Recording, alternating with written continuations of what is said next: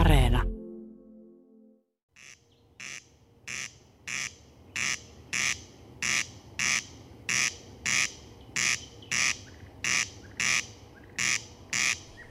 Suuri osa suomalaista tuntee Eino Leinon Nocturne-runon alkusanat. Ruislinnun laulu korvissani, tähkäpäiden yllä täysikuu, keskiyön on onni omanani, kaskisavuun laakso verhou.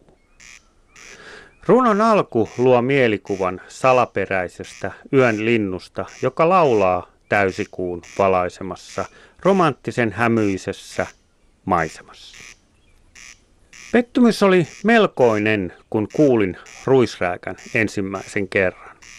Oli kylmä kesäkuun alun hallayö, kun niityltä alkoi yksitoikkoinen ääni. Rääk, rääk, rääk, rääk, eikä mitään muuta. Retkikaverini, vanhemman puolen lintuharrastaja, kertoi linnun olevan ruisrääkkä, jota Leinon runossa kutsutaan ruislinnuksi. En meinannut uskoa lajimääritystä, mutta linnun nykynimi ruisrääkkä on kyllä osuvampi. Lintuhan vain toistaa yksitoikkoista rääkkämäistä ääntä, niin kuin sen latinankielinen nimi kuuluu. Kreks kreks. Ruisrääkkä on elintavoiltaan salaperäinen lintu, jonka näkeminen on melkein mahdotonta. Lintu voi huudella aivan lähellä, muutaman metrin päässä korkeassa heinikossa, eikä sitä pääse millään näkemään. Kuin aave, lintu siirtyy heinikon kätkössä kauemmaksi, jos sitä yrittää lähestyä. Ties kuinka monta kertaa olen yrittänyt päästä näkemään pellon reunassa huutelevaa lintua, siinä onnistumatta. En ole koskaan nähnyt ruisrääkkää.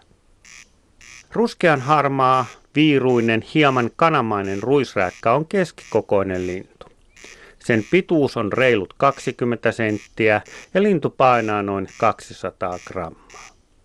Ruisrääkkä pesii heinikkoisilla niityillä ja viljelyksillä.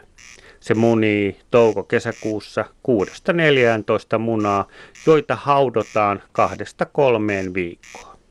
Poikaset lähtevät pesästä hieman kuoriutumisen jälkeen. Ne etsivät ravintonsa, hyönteisiä ja siemeniä aivan omin nokkinensa. Noin kuukauden ikäisenä poikaset saavuttavat lentokykynsä ja joskus elokuun öinä ne lähtevät ensimmäiselle muuttoretkelleen kohti Afrikkaa. Ennen vanhaa Leinon aikaa, noin sata vuotta sitten, ruisrääkkä oli yleinen lintu maatalousympäristössä. Viljelymenetelmien rakennemuutoksen seurauksena ruisrääkkä on voimakkaasti taantunut. Maassamme pesii vuosittain kaksituhatta kahdeksaan tuhanteen ruisrääkkään painottuen Kymenlaaksoon, Etelä-Karjalaan, Uudellemaalle ja Pirkanmaalle. Ilahduttavasti ruisrääkkäkantamme on hieman kasvanut kaksituhattaluvulla. Ruisrääkkä on tekemässä paluuta niin monen pellon ja niityn laitaan. Palatakseni tuohon Leinon Nocturne-runoon.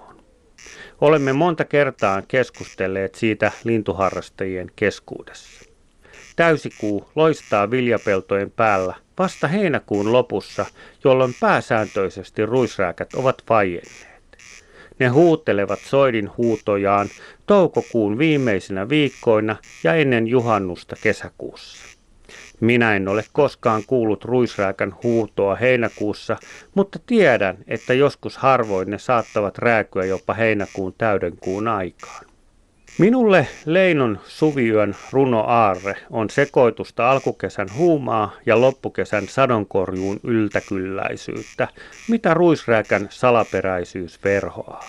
Ehkä jonain yönä pääsen näkemään tuon rääkyvän yön aaveen.